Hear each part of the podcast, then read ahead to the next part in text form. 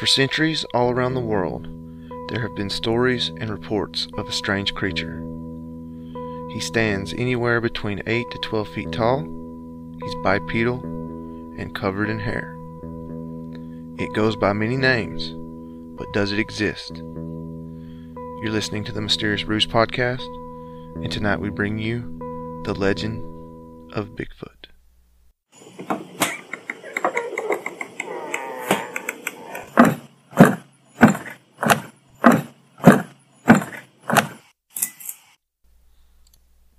Welcome to a deep, dark, dank, moist basement. And this is one of the first Fridays that it's not fucking raining. It's not cold either, though, man. It's like we're just not gonna have a winter this year. It'll be February and March, and then the end of April, it'll be, you know, 34 degrees. Yeah, it's totally normal. It is. It's totally normal. Uh, Totally normal. Fuck Greta Thorn- Thornburg, right? Yeah, she's just a puppet of the Nazis. Yeah, fucking. Her mom and dad wrote them all. Phew, different vibe this week, huh? Just a tad. Freaking tired, man. I was so, in such a good mood last week. this is what lack of sleep will do to you. Well, and a a week full of rain just drains you. Yeah, it's true. And this just in. Finally, you guys are doing a Bigfoot episode. It's in your logo and just now you guys are doing a Bigfoot case. Goodness. Yeah, we know. We've caught some flack about not doing a Bigfoot case. Uh, people I work with, when they found out that's what we were doing this week, were ecstatic. And that sound you hear in the background is Sierra Nevada's Bigfoot Barley Wine Style Ale. And since Coach loves Sierra Nevada, I do love Sierra Nevada, but, and I'm drinking this only because it's called Bigfoot. But barley wines are too freaking strong. They're like literally, yeah, it's 9.6% alcohol. uh, they are l- quite, quite literally IPAs on steroids. Steroids, man. They're just too much. It's too much. But I gotta drink it in this case. You just have to. You can't not. I know. If you find a beer that has Bigfoot on it when you're doing a Bigfoot case, you just have to suck it up. I will say that uh, in the great state of Georgia, we couldn't procure Bigfoot ale by ourselves, so uh, phoned a friend and uh, got them to pick us up a six pack coming back from Cali. So Kylie let us down. Won't be the last time. But she's gotten Meth Mouth Judy under control. She's actually uh, letting Meth Mouth Judy take all the boxes and add on to her little cardboard house she's got out back. uh, we got any five star reviews there, Kit? No, I don't think so. Did we? Nope, but we've got We 15 got that on the year. from yeah, we got one. We got one Saturday. Um from T1 Shorty. She said or they said, I don't know. I can't. Did you just assume her gender? I did. Oh my 2020. Fucker. Said title So glad I found you. And said I love listening to these two, which that's that's so nice. It I just I don't know, man. Just the fact that people fa- actual factual strangers are listening to our dumbasses and actually enjoying it is just mind-boggling. I I honestly thought when we started this 25 weeks ago that literally my mom, your mom, and our my wi- mom don't even listen. and our wives were going to be the only people that listen. But it's just it's it's super cool. It's it's really super cool. I just um, I don't know. I gotta get. I'm gonna have to switch from barley wine to Monster Energy because I'm. I ain't feeling it today. Let's let's perk up. All right. Well, we're gonna try something as we're. You know, working the kinks out of our podcast. You know, first year is always rough. We are going to try something a little different tonight. This is not really a s uh, exactly just a case. It is not a case. This is more of an overview, and This we will probably revisit this And- broad topic. Yeah, we, we've we've we've segregated it down to what we're going to talk about. But the real difference is we're just going to go ahead and tell you our theories right now. And my theory right now, I promise you, I 115.5% believe in Bigfoot. Yes. I have never seen Bigfoot. I want to, but Bad. from a very safe position because I will crap my pants. I'm telling you. but I 115.5% believe that Bigfoot exists. I just think there's so much more research that's been done since probably the early 90s that have shown a lot of promise. In a circumstantial case, if you were presenting this in a court of law, he 100% uh, exists. There's uh, the hair evidence that is not tied to any known animal. There are footprints that have been cast that have the dermal ridges, Yeah. the mid-tarsal break. Yeah, The uh, gait. Jeff Meldrum has Yeah, he's been vast collection, and he has exponentially, single-handedly yes pushed this theory forward. He has several examples of footprints found in different states that It's- can be conclusively proven that it's the same footprint. Some show tried to uh, fake a set, and they caught it. Uh-huh. They were like, you know, I don't want to say it's real. Yeah. I, I would like to study it further. So it, he does go about it the right way. Well, and just the simple fact well, you say, well, if he's out there, we'd have found him by now. Really? Because There's troops of gorillas that are still being found. yeah, well, that's that's one thing I would I, I want to point out is they discover new animals every single solitary year, and mountain gorilla used to be a myth until it was proven real. The duckbill platypus was a myth until it- Coelacanth thought they thought the coelacanth was still extinct. Yeah, the, uh, yeah, they thought coelacanth was extinct for millions of years till some dumbass caught it. Uh, duckbill platypus used to be a myth. The panda used to be a myth. The megamouth shark used to be a myth. The giant, the giant squid used to be a myth until they were all proven real. So, don't sit here and tell me that it can't be out there. Well, where it, where would it hide? Have you do you have any idea how large some of the forests in this fucking just this country are? The Appalachians, the um, Sierra Nevadas, uh, the freaking Pacific Northwest. We have large, large land area where a, a functioning, living group of these creatures could live and be not and not be seen especially if they are as intelligent as they seem.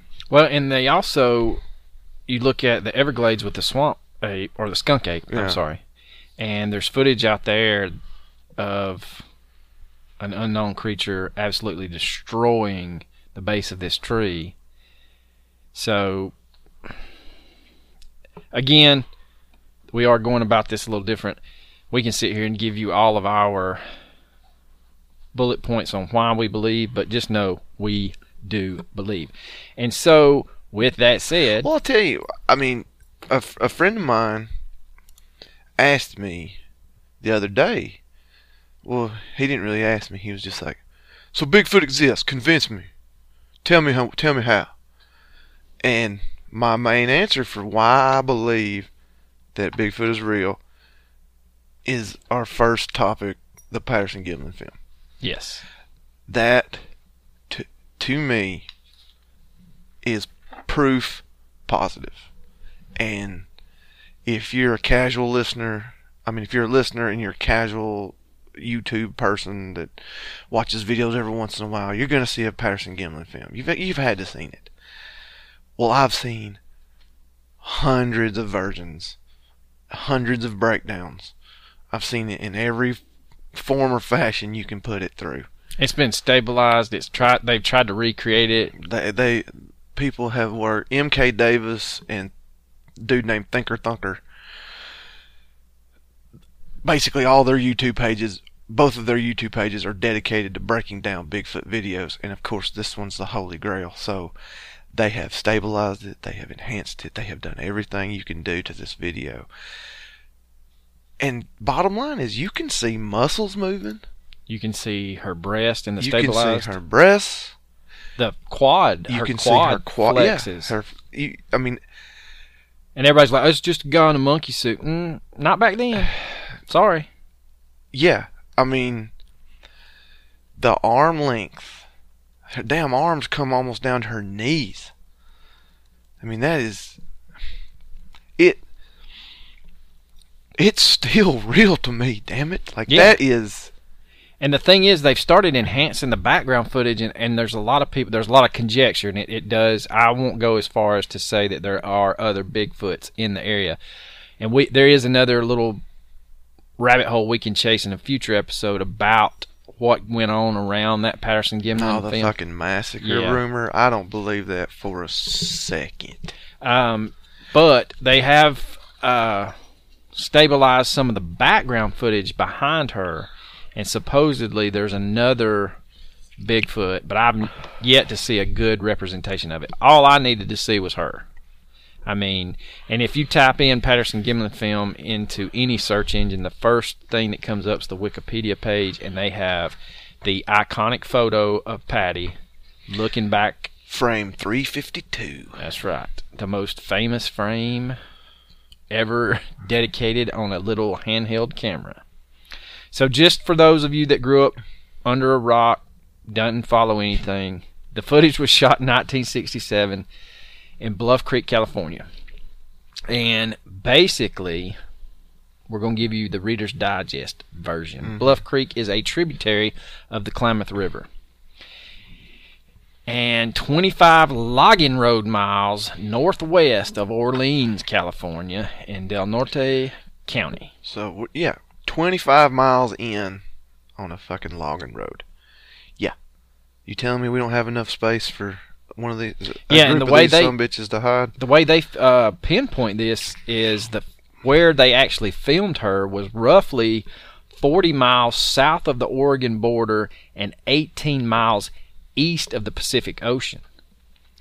So, let's let's think about travel time on a in 1967 logging road for 25 miles. We're talking that's got to be at least And it says logging road miles, so you know it's kind of like a Yeah. nautical mile. It's not really a mile. yeah, it's that's got to be at least an hour and a half drive. Like the dirt roads on. Dry. They were on horseback. Well, I know, but I'm saying, but, uh, I got in her model hell, too. it, hell, it might be it might be quicker on horseback. I'm pretty sure it probably was because Yeah. they those horses can go around stuff that the, you couldn't get Yeah. through in a vehicle.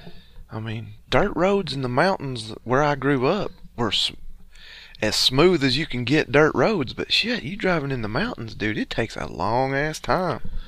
So the two men were Roger Patterson and Robert Gimlin, better known as Bob Gimlin.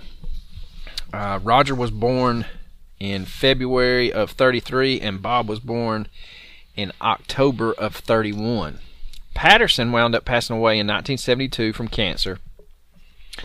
And Gimlin's still around. Yeah, Bob's still around. He's He on the new up- Expedition Bigfoot show. I haven't watched it yet. I got every single one of them on my uh, I got every single one of them on my DVR. But man, I'm just so busy, I haven't had a chance to watch it yet. But Now, I will. yeah. Uh, Bob had Bob Gimlin has basically not really gone into hiding, but he doesn't do many speaking engagements anymore. The film has 954 frames and runs for about 60 seconds at 16 frames per second. It was shot at 18 feet per second, and the actual events lasted 53 seconds. The date of the film was October 20th, 1967. A lot of people want to say that it was shot a lot earlier, and that's just not true. Because they even went through, there's a lot of stuff out there, and if you do your own research, there was a whole show, and I don't know if it was Monsters and Mysteries or History Channel's Monsters in America, something, Monster Quest, something they actually went back and got a camera from that time and then used the three different lenses that were available Mm-hmm. and had someone walk and then overlaid their walk Mm-hmm. and they did a tremendous job i thought Absolutely. The creature is massive. yes when they you would compare it to that type of with that video that they did, and when they see it, they say it was you know knelt down by the ri- the creek or whatever, and it simply stood up and walked away slowly. And I've heard some people be like, "Well, if it was, you know, if it was a real animal, why wouldn't it just run away?" Well, when you're the apex animal of the, as I like to say, when you're king shit of Turd Mountain, you don't have to run from anybody. It clearly walked away like it didn't have a care in the world.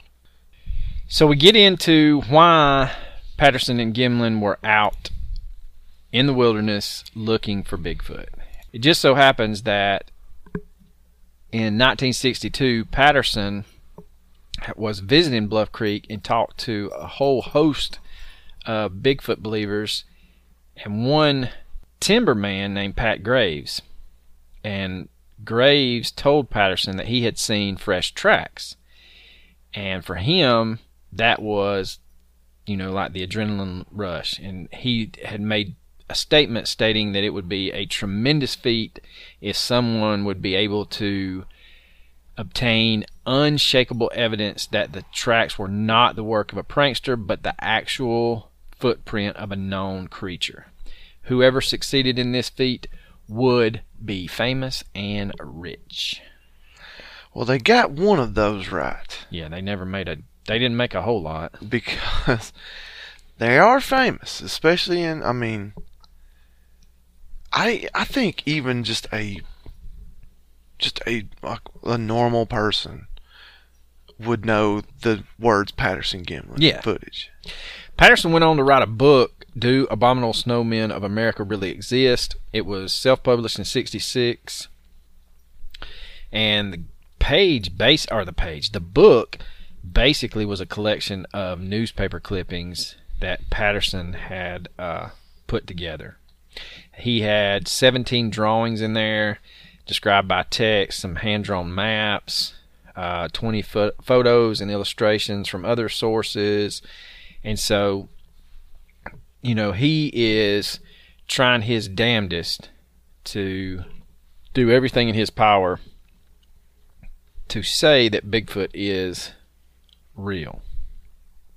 So, in October of 67, Patterson and Gimlin set out for the Six Rivers National Forest in Northern California.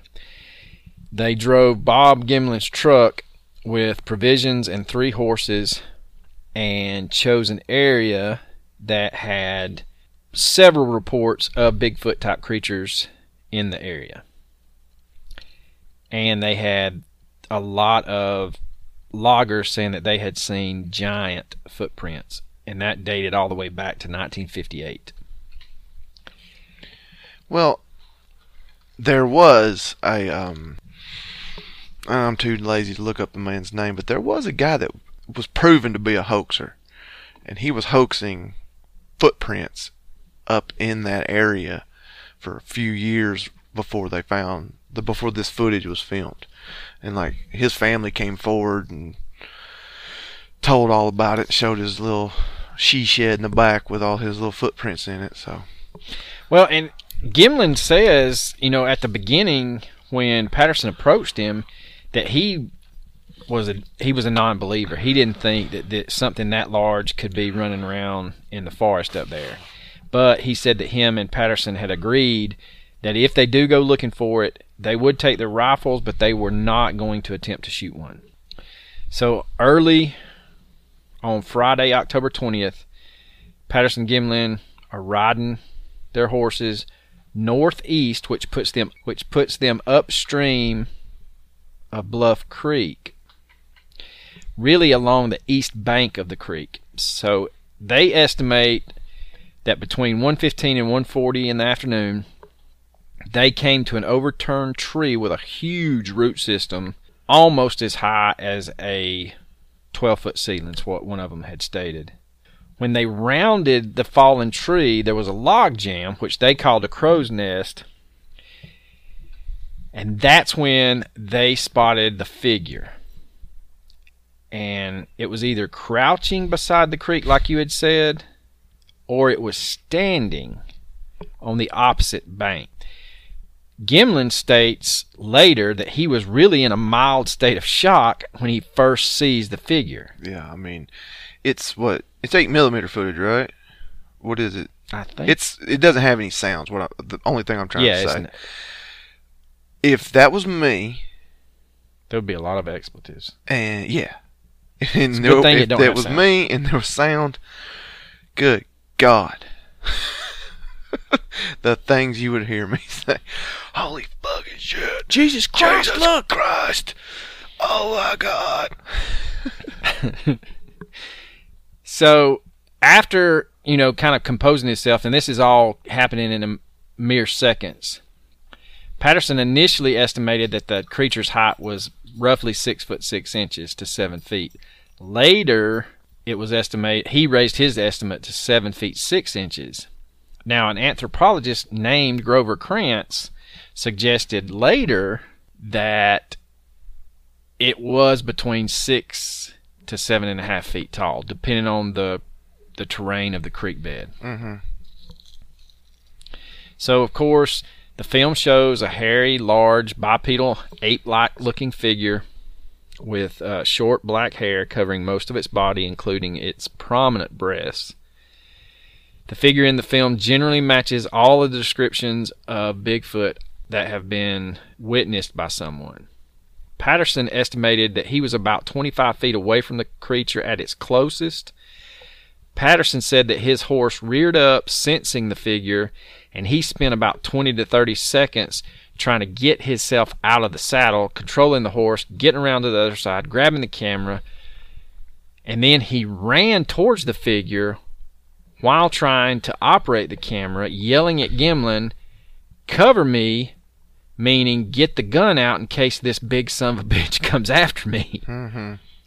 So Gimlin crosses the creek on horseback after Patterson had run well beyond, and someone, I can't remember the article that states it, someone has estimated that Patterson got within 60 to 90 feet of the cr- creature. You're looking at 30, roughly 30 yards. Mm-hmm. Holy shit. I don't know if I could do it. I don't know if I could chase one down like that. Listen. What if he stops? Yeah. What do you? What if he turns towards you? Yeah. and- And just rips your damn arms off and beats you with them. What are you going to I do mean, then? the reality of this creature, if it's if it truly exists, as it's described, the strength uh, that this thing would possess would be mind-boggling. Because a gorilla, who is considerably smaller than a Bigfoot, is substantially stronger than a human being could possibly be. The world's strongest man cannot outlift a gorilla. so uh, Sasquatch would tear you in half like the Juggernaut did Deadpool. Yes.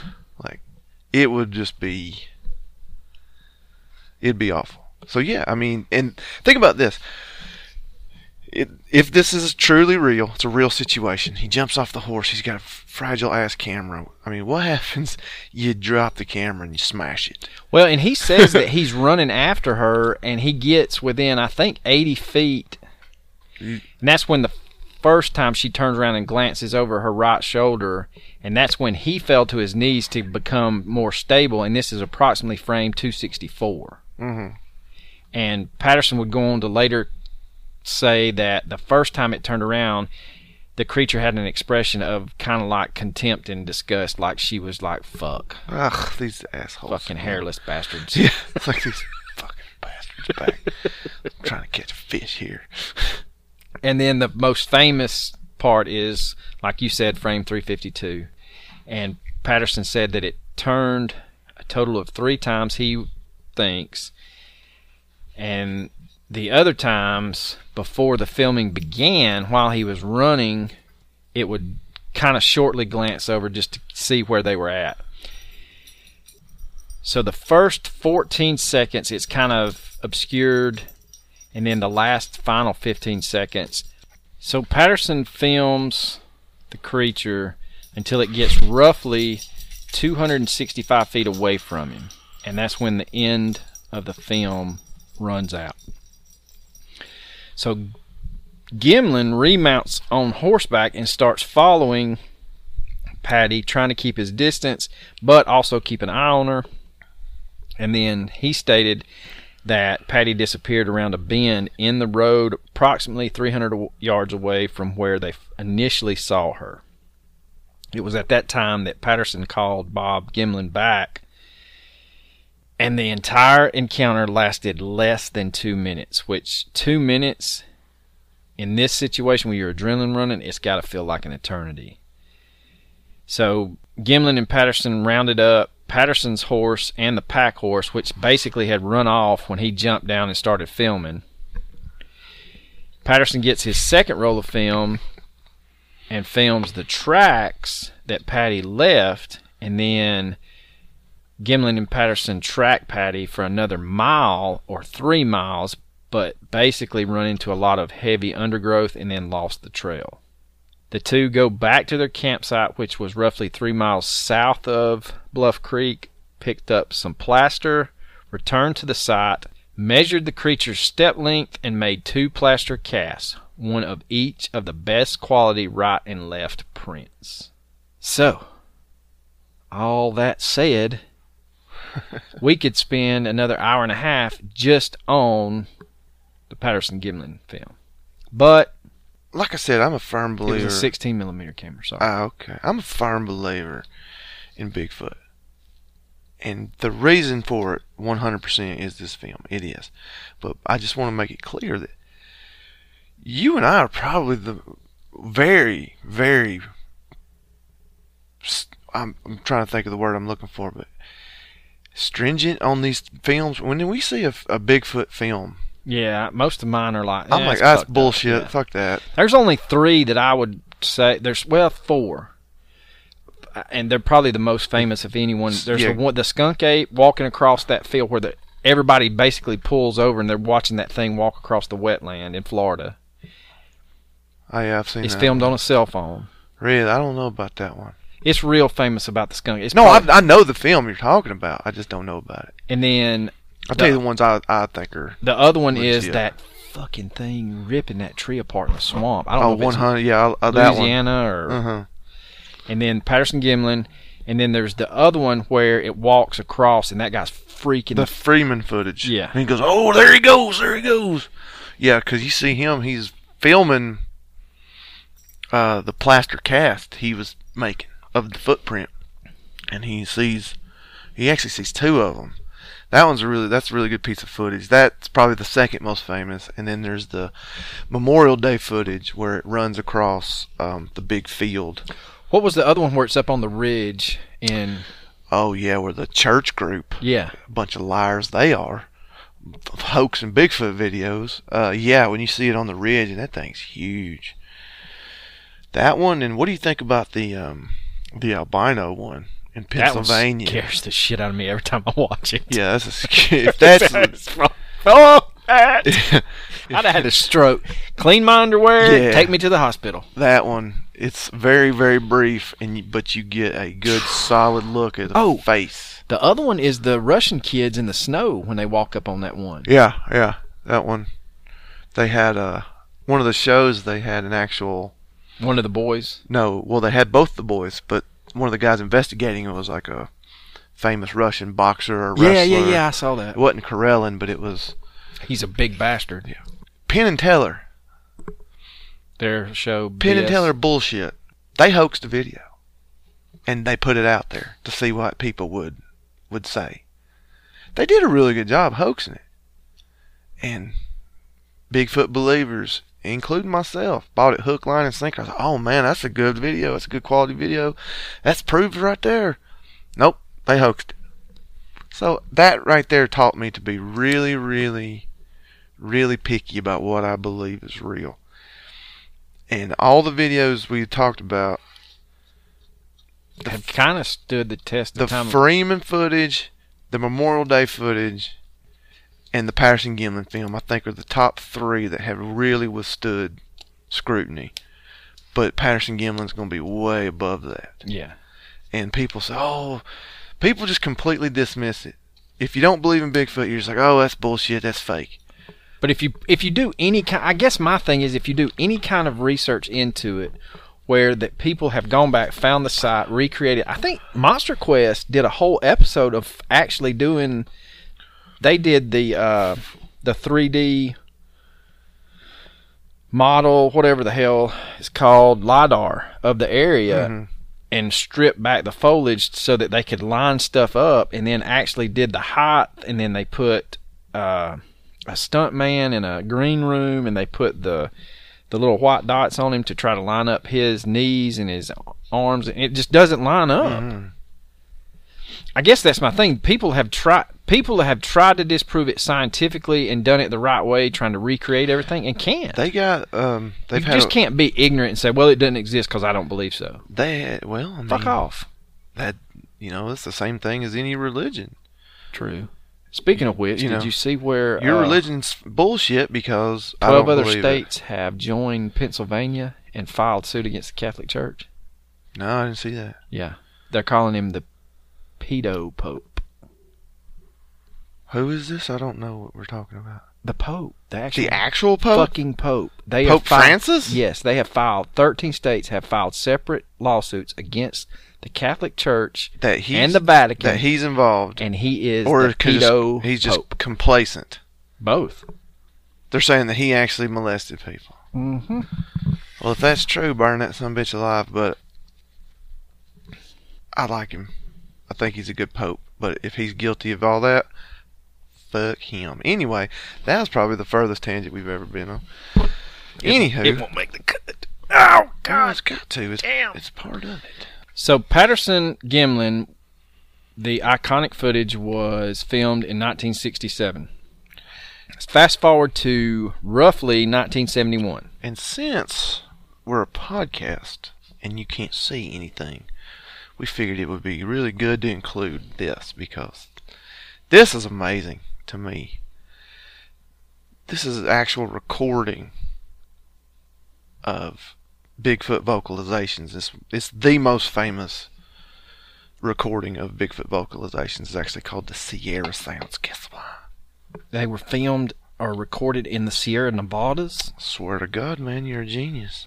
I'm, I'm pretty smart. I got three of them there degrees to teach them children. You're the one that keeps this podcast going, man, with your superior intellect and insight. But yeah, About choked on my beer. So let's fast forward from 1967 to 1971, and we encounter two gentlemen named Ron Morehead and Alan Berry. They're going to travel into a very secretive quote unquote Sierra camp. And they are going to record some of the most the strangest and most compelling sounds in Bigfoot history. Yeah, and Ron worked before this. He was a hospitality manager and church board administrator in Merced, California. Mm-hmm. and he learns that a family friend and fellow church board member was two days late returning from a hunting trip. And the man's wife explains to Mr. Morehead that his hunting troop encountered some mysterious creatures that made horrific, intimidating sounds and left five toed prints around their hunting camp. One of the men even fled the site in terror. So Ron was basically young, dumb, like to explore, hike. So once the man returned, Ron asked him if he would show him where the area was at. He would like to go up there and collect some evidence. They go up there with a small group, and at the time, a Sacramento journalist named Alan Berry. So the first time they go up there, nothing. All they all they see is some fragmented toe prints in the sand, nothing much that you can, you know, hang your hat on. Mm-hmm. And then the next trip they make, they get to the camp, and it didn't take very long for shit to pop off near a ridge top. And Alan, being a journalist, had a tape recorder. They decided that they would tape record what they had started to hear, which were creatures whistling, screaming, and vocalizing towards the men. The next morning, Ron and Alan get up and they find huge barefoot prints in the snow and the pine.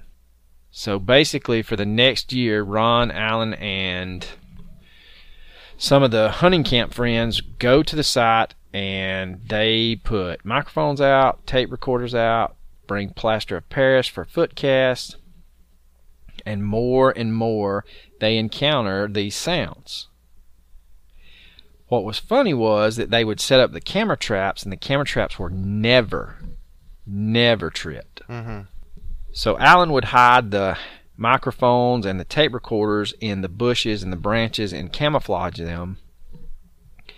And we now present you with Well, we do need to describe what you're going to hear. Because you're going to hear really loud, at some point, you're going to hear really, really loud vocalizations.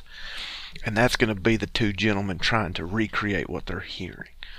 So if it sounds really, really close up, that's going to be humans trying to mimic what they're hearing. So just keep that in mind.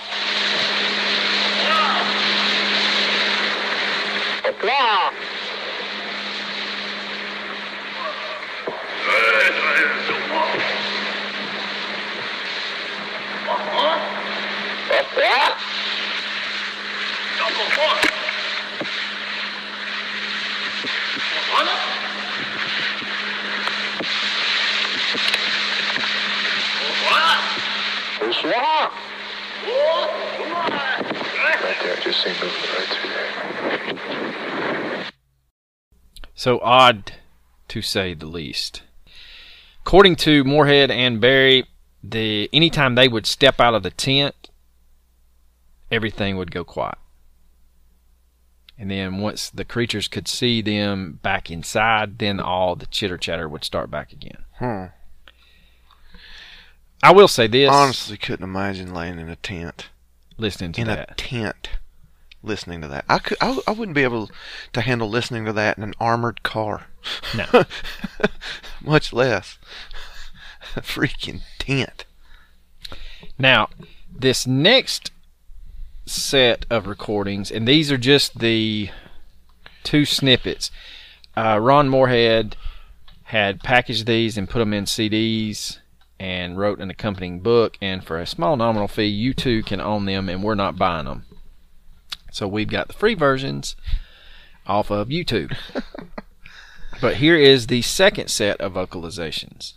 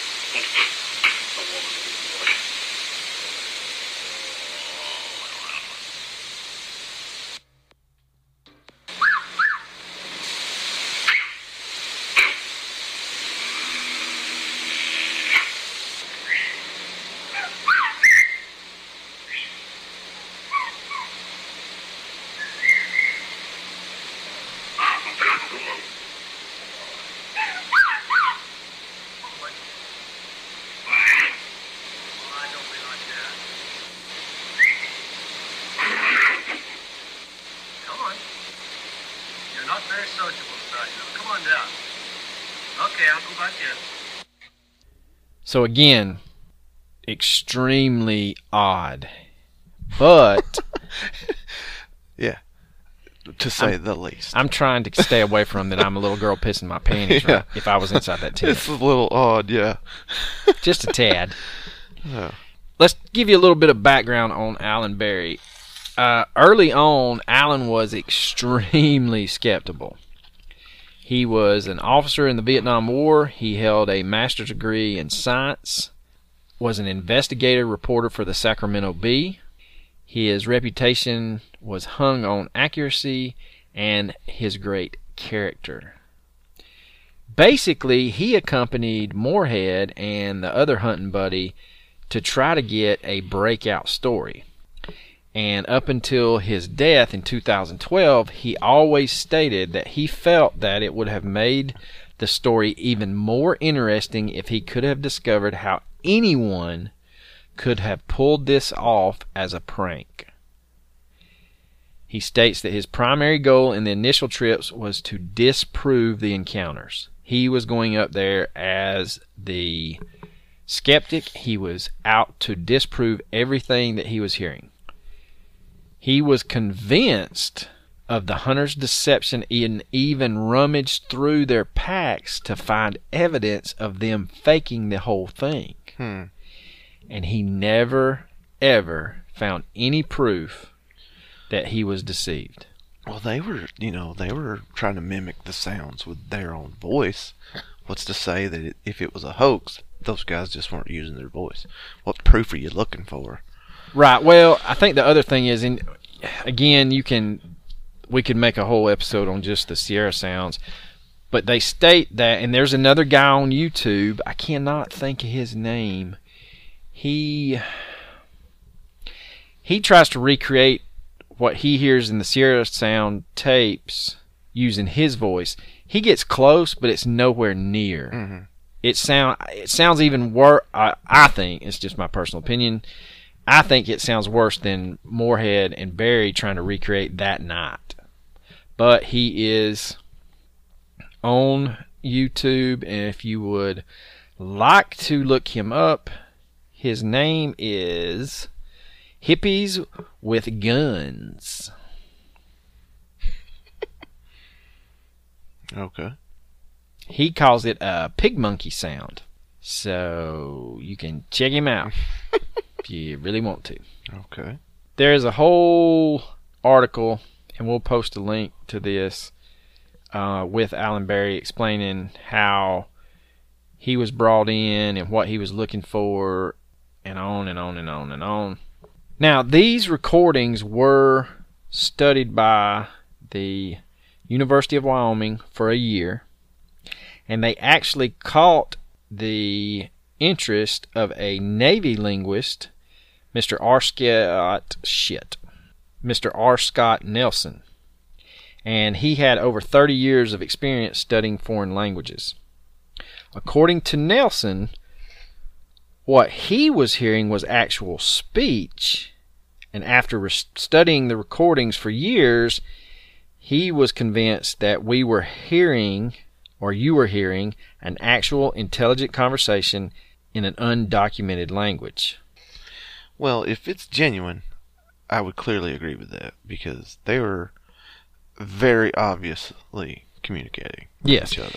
And after the year long study through the University of Wyoming, they concluded that there was no doubt the sounds were primate in nature.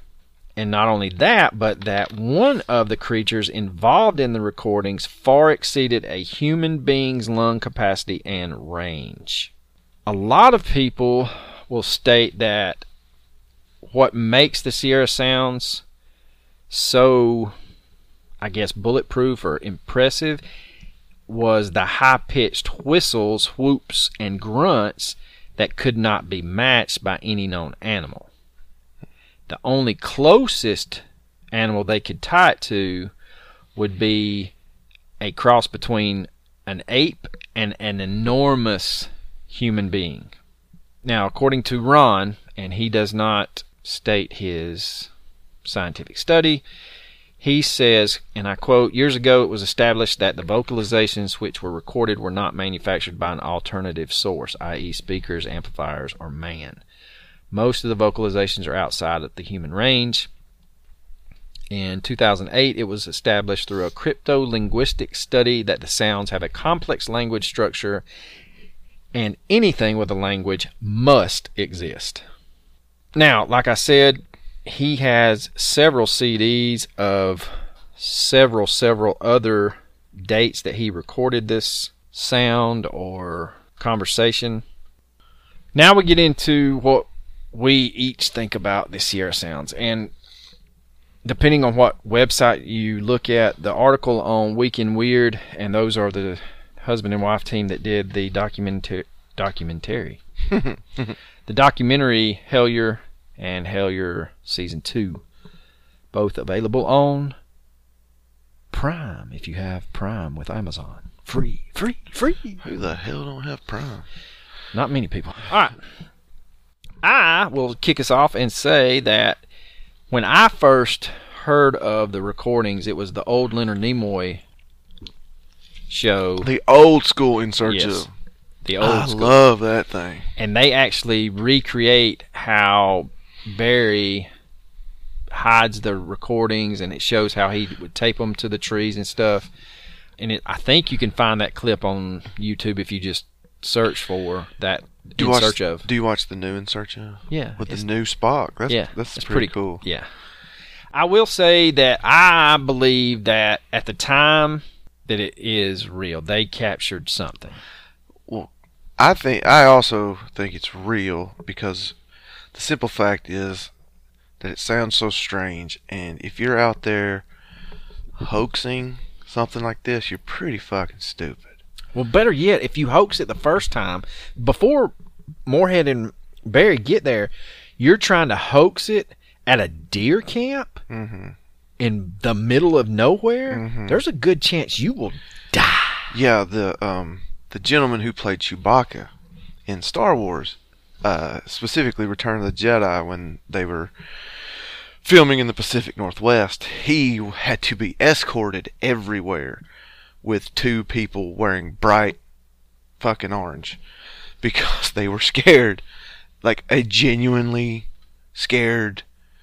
A, a genuine concern that he was going to be shot and killed because there's rednecks everywhere. I don't give a damn what you say about the South. There's rednecks in Oregon. There's rednecks in Northern California, and they're hunters, and they just gonna shoot the hell out of whatever they see. So if you're up in that that area doing a hoax like this, you're fucking stupid.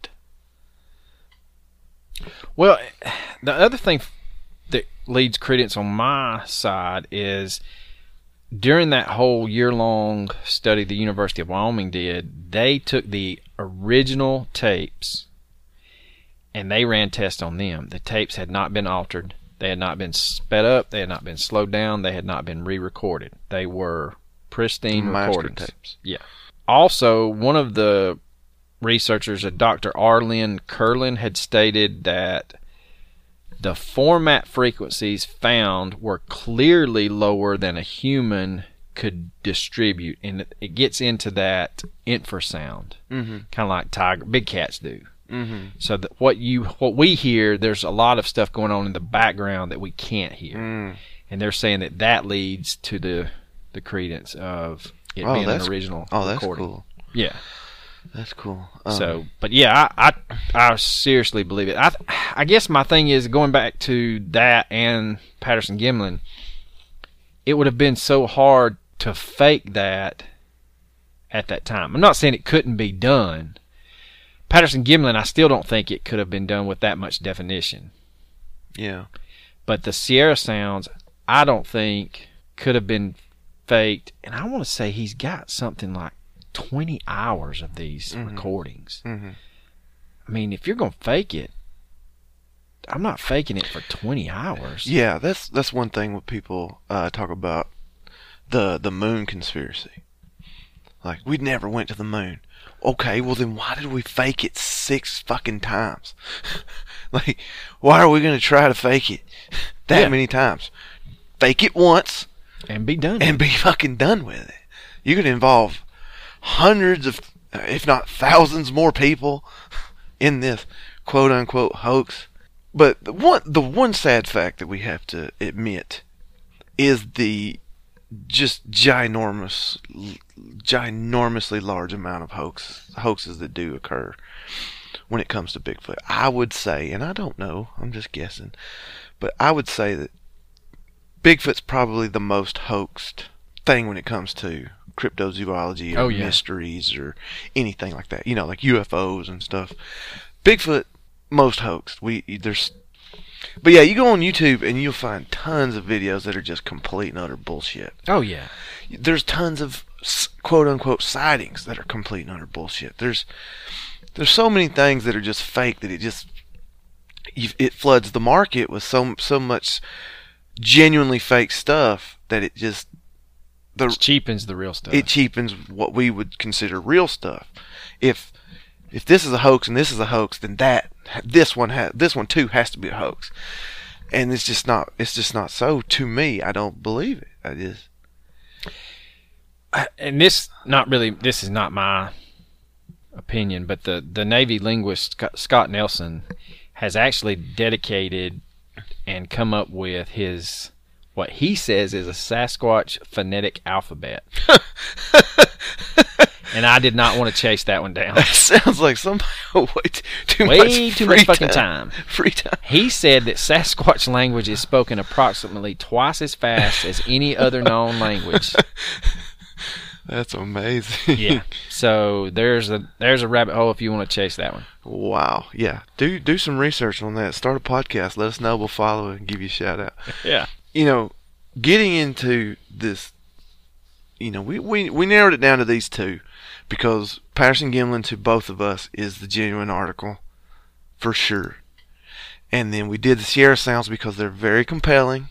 We both think that they're genuine, but it, we also lend more credence to the fact that it could be a hoax because there is no visual, there's nothing. Patterson Gimlin to me is not hoax. I will wa- I can watch that a million times and you will never ever convince me. There's one part of the film where I'm like, okay, mm, that that looks kind of fake.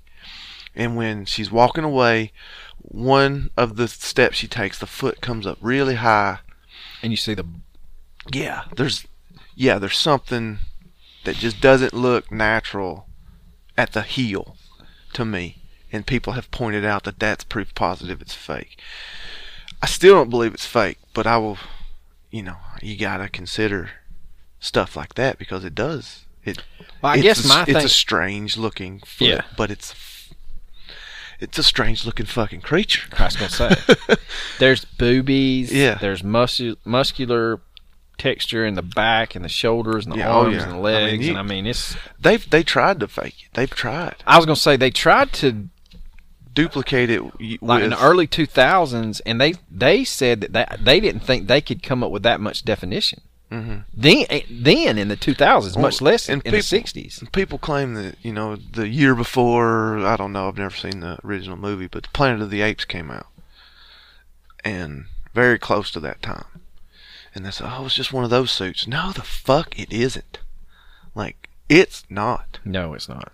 Like, but and if you disagree, fight me. yeah, well, or fight me. Yeah, well, fight him. I'll watch. but that's funny. But you and I both have had very close by proxy, we would have to say, um, experiences with Bigfoot.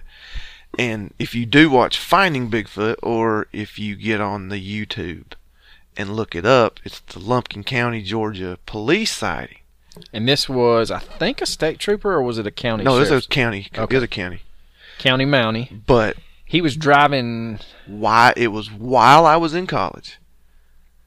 I was living in Dahlonega.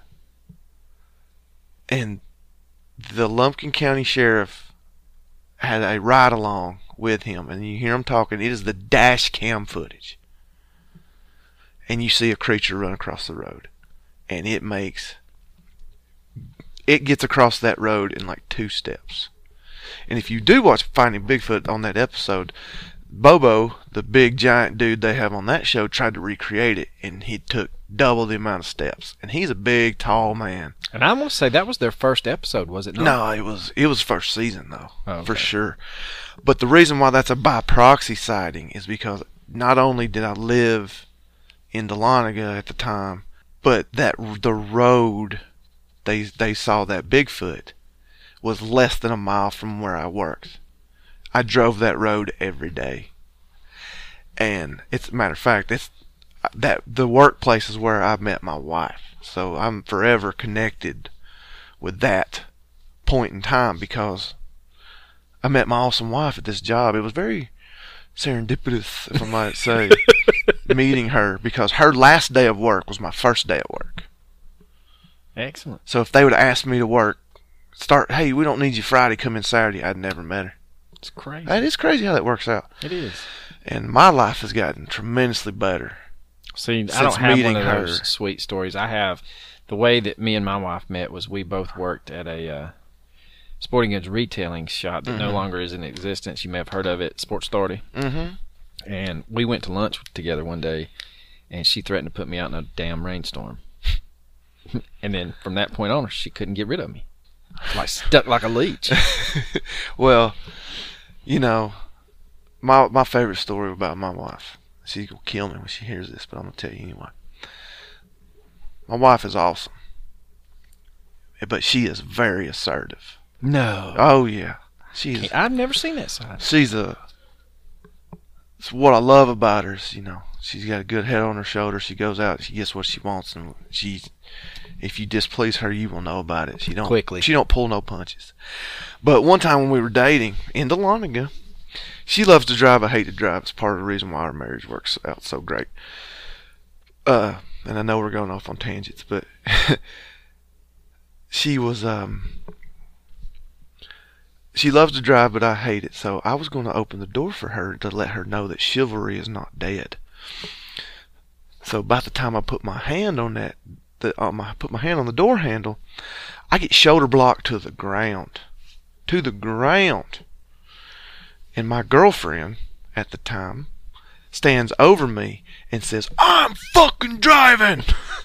Sorry, honey, I was trying to open the door. And I said, yeah, I was like, I was just trying to open the door for you. And immediately, that instant, she turned into, she was, oh my God, you're so sweet. Thank you. I'm like, no, no, you can't, you can't turn on a dime like that. You can't just be, Office linebacker slash yeah, princess. yeah, you can't be Terry Tate, office linebacker one second and then be dainty princess the next. Like, but that was the moment.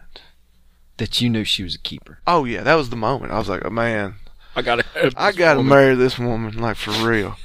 But anyway, but then you and I both, Are tied to. We both worked for a head coach. yeah, this is your by proxy moment, but it's also my by proxy moment. And unlike most high school football coaches, we would watch game film the night of the game, grade it, stay up till like two or three in the morning. But by doing that, Yeah, for one glorious year we worked together, and we happened to be assistant coaches under a really awesome dude.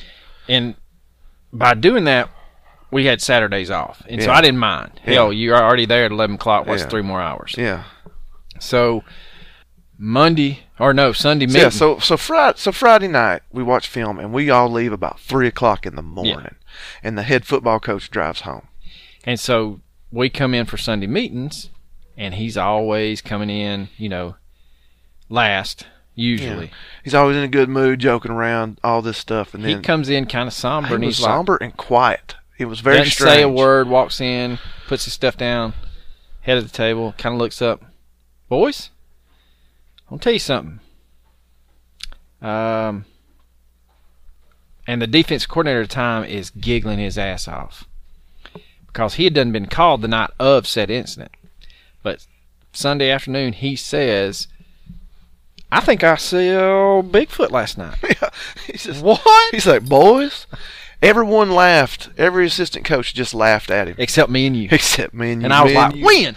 Me and you Where? both, we were sitting right next to each other. Me and you both perked up, leaned forward, and we're like, what? What? Yeah, so the defense coordinator says that he gets a phone call on his cell phone, and it's the head coach, and he says, "How far behind me are you?" And he was like, "I'm still at the school." He was like, "God damn it, I think He didn't say that. That man would not use that language.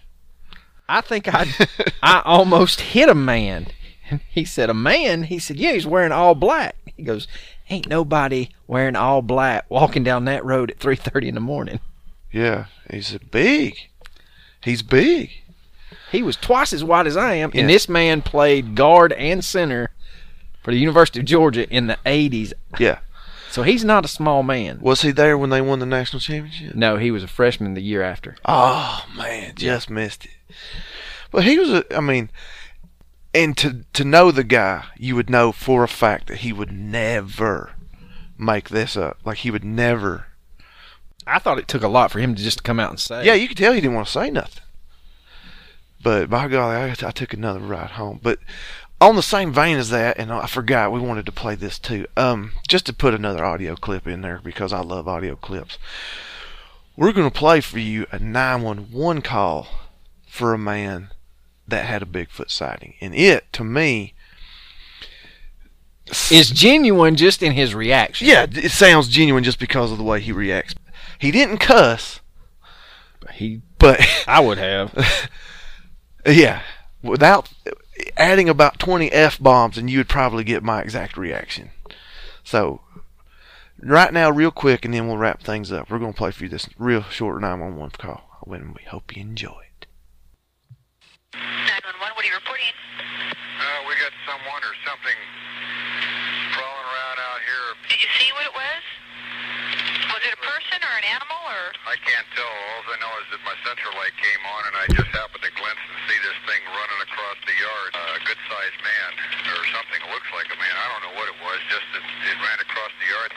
Okay. You've had problems in the neighborhood before? Yeah, my dog was killed here just recently. I don't know what it was. Whatever it is, it's running. I couldn't catch it if I was going to chase it. But whatever it was, it was standing up. I'm out here looking through the window now and I don't see anything. I don't want to go. Jesus Christ, you better... Sir? Dia, Hello? get somebody out here. What's going on now, sir? That son of a bitch is about six foot nine, I don't know. Do you see him now, sir? Yes, I'm looking right at him. Uh-oh. Okay, hang on. He's right... Is he in your yard, sir? Yeah, God, he's big. Okay, what's he doing in your yard? He's looking at me. Oh, and the guy is on foot. This, I don't know what... It, it's, it's a big, real big person. That's all I can say. okay, but it is a it is a person. yeah, I'd say it was a person, or somebody really big. But he's all in black. He's Is he a black male or a white male? Did you actually see whether, or was he just wearing black? he's all black and he's big. He is big. So, Dude, he's like, he is big. big. Like, Y'all need to get somebody like, the fuck out here. Just, get somebody, like, dude, I'm telling you, Robin. Holy, like, oh my God. So, so yeah, I mean, so if you want to do some research and if you want to see, look up Patterson Gimlin Freeman footage Memorial Day, and start looking around. But and research the Sierra Sounds. There's plenty of Reddit threads. Hmm. There's plenty of websites out there. There's the, a, a plethora of information out there to do your own research. But like we've stated, we go into anything new with a skeptic lean, and it's really got to be some interesting stuff to pass the smell test. Really, yeah, I mean, honestly, I think I'm very picky about what I choose to believe. Well, if you start- Bigfoot. if you start in 67 and you go till now I, and we just touched on five footages those are five or six pieces of footage there's probably 10 i would say there's probably 10 pieces of footage out there that we think are legit unexplainable i guess is the way to yeah, I'd say it's less than ten for me. well i'm just saying there's probably a couple that we're just forgetting Yeah, we got probably. what five or like- six For sure. yeah The so i'm thinking there's the probably one, the one where he's tearing up the tree. fucking shit. That was Oh. crazy. Because he's paying no mind. and then when he stands up that guy damn near dies Yeah. And phew, I I mean you you will never convince me that this this thing's not out there. I don't care. I know we have to deal with hoaxes like those some bitches in Cartersville that fuckers those that claim they killed one and What'd they say? So a beaver, a basically they bought a suit off of a Halloween store and stuffed it with stuff and then they dumped like random entrails and And froze it, didn't they? and yeah, put it in a freezer. I don't know if it was actually frozen. Yeah, but it was in like a It was chest in freezer. a yeah chest freezer next, but Yeah, they got their money and took out a ran. yeah, I, hope that hope it was worth it because one dude lost his job. He was a cop. He, At what point does that not cross your mind? They're going to find out. yeah, This would be the find of a century. yeah, and Uh, but anyway, there's the other guy that says that he shot one, Justin Smeja or Yeah. something like that said and he, he's been interviewed two or three th- times. He thought it was a bear. He's not only he's not only been interviewed. He was on a Bigfoot show on Spike TV. I watched that, and uh, he claims that he shot one thinking it was a different animal, and once he realized it was a baby, he had to kill another one too, the mom. yeah, he said he killed the mom and the baby. Or I'm not sure what order it is because I don't I don't I don't believe him. But he actually went back to the spot. He said he buried them. Went back to the spot And there's nothing there. dug. No, he dug. He got a big old chunk of meat, Oh, did he? but I don't think it. They didn't. I forget because there's no credence to it to me. I just And then there is the Les Stroud. I think there's four Bigfoot episodes that he did with uh, Todd Standing, and Todd's an extremely controversial figure in the world of Bigfoot. But I will say this: if you look at Todd and his research, there are parts of what he does research-wise that is unexplainable. There are just as many people out there that say his footage, and he has some high def footage of what he states are Sasquatch. Just as many people out there say that his footage is real as they do that they are fake. I'm kind of on the fence with his just because well, he's got one film, and it is a close up like you can see the eyes of a. Bigfoot face. And the only thing the thing does, it's literally just sitting there blinking for a long time. And to me, I don't know. I I'm no. I don't I don't want to outright call the man a hoaxer. Well, and then also another avenue that you can go down with this theory, or not theory, with this subject is the habituation projects. There's a lot of habituation projects where there's some gifting going on. There are um, exchanges of food items and things like that. What's that one that's the cast of the um The body, yeah. yeah, Like- that's where he lay down on a Yeah. Yeah, Meldrum was involved in that, They and they had cast the whole thing. Yeah, they say he laid down and like posted his elbow and like reached in to grab the food. Like that that's very, very interesting and I I'm Well, one of the guys on to- Finding Bigfoot to has, me it's like why the hell would he lay down like that? one of the guys on Finding Bigfoot owns that huge trackway that they found. He owns every cast from that track. Yeah, one yeah. of the famous trackways. Yeah, it's like miles Yeah. and miles. Well, maybe not miles and miles, but it was miles. Yeah. Right. It was long enough that it it took them. I want to say it took them like two or three days to cast all the footprints. Yeah, yeah, yeah. Look, it took a while. Well, I mean, I think we should. I mean, we could sit here. You and I could sit here all night talking about Bigfoot because that's this is really what brought uh, us together is our genuine belief in Bigfoot. We don't agree on politics Or sports teams or sports teams. We don't agree on anything except for Bigfoot's real, and I promise you that and that's we, enough to that's enough to bind a friendship. there is a Bigfoot Expedition Bigfoot Museum, Yes, and we we've both been. both been took my son had the time of our lives and they have if you are in north georgia it is worth the the It's like entry seven yeah bucks to get it's in. It's well worth the Yeah. to walk through it oh yeah, uh, they do a lot of it's a definite roadside Yeah. attraction. If you're coming through Georgia and you happen to be up near uh, between Ellijay and Blue Ellijay and Blue, and Blue Ridge, Yeah. stop by If you're they do a lot of cool things if you live up there there's Yeah. a lot of stuff that you can yeah, they do have actual like expeditions yeah, expeditions. You'll go hunt, hunt them down. But you ain't gonna find nothing with forty fucking people running around in the woods. But- Hollering and screaming with flashlights. So all right, well, let's wrap this up and uh, We Just- already started off with our theory, so we just won't bore Bigfoot's you with that. He's Yeah. real. If you take anything away from this episode, he's real. Listen, Harry and the Hendersons lives. I know we don't sound like it, but we are both highly educated. Educated men. We, we both have secondary, post-secondary degrees or whatever the hell you call it. As I'm talking about how smart I am. Whatever you call them fandangled pieces we, of paper. we, got, we got one of them damn papers. I got it mounted. Don't you mean framed? I said what I said. I stand by what I said. but we're both we both have degrees. We both have teaching jobs. We're we're supposedly smart guys, but I believe, man, I believe. I believe hundred percent, one hundred and fifteen and a half percent. Not just 115. 115 and a half. half! All right, so let's get into some recommendations. What's our recommendations for this week?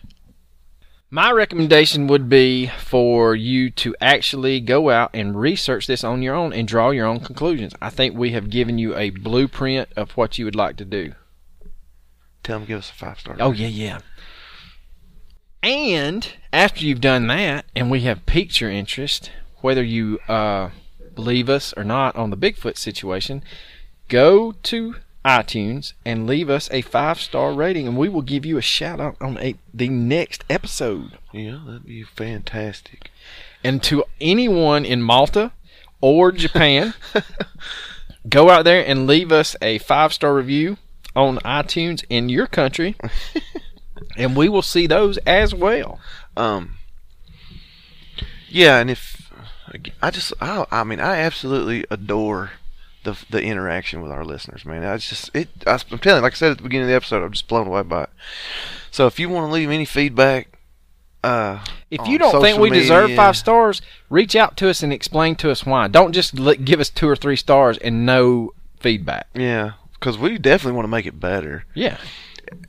I'm pretty sure in the su- in the summertime, our quality's probably going to go up Oh yeah. because we'll have time to actually Do a lot more in-depth research. Yeah, so yeah, do that. Well, my my recommendation, other than going on YouTube and finding the videos I listed earlier, is a YouTube page called First We Feast, and they have a series called Hot Ones, and it's amazing.